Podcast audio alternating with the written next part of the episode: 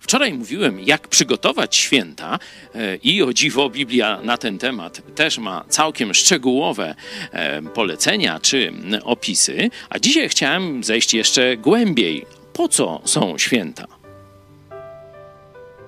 No, tak, taka pierwsza, pierwsze może skojarzenie, no, żeby odpocząć. No, dlaczego chcemy odpoczywać?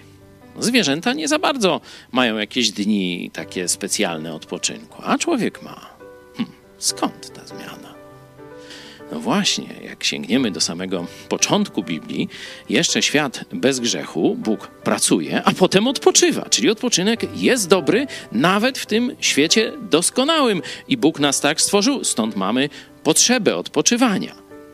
Ale jest jeszcze drugi aspekt świąt on już jest związany z grzechem. Zobaczmy mm, ostatnia wieczerza, czyli e, paschalna uroczystość, święta żydowskie, 22 rozdział Łukasza. Jezus mówi: Powiadam wam bowiem, iż nie będę już tej wieczerzy świątecznej, e, już, e, jej już spożywał, aż nastąpi spełnienie w Królestwie Bożym.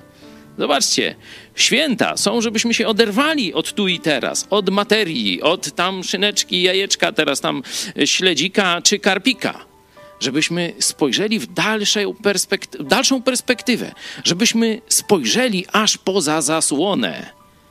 To, co się tu dzieje, ma związek z wiecznością. Jezus przyszedł właśnie, żeby nas zabrać w wieczność, żeby tam przygotować dla nas miejsce. Kiedy będziemy myśleli o świętach, przygotujmy je dobrze. Oczywiście odpocznijmy, ale najważniejsze, pomyślmy o przyszłości, o wiecznej przyszłości, o naszej relacji z Bogiem.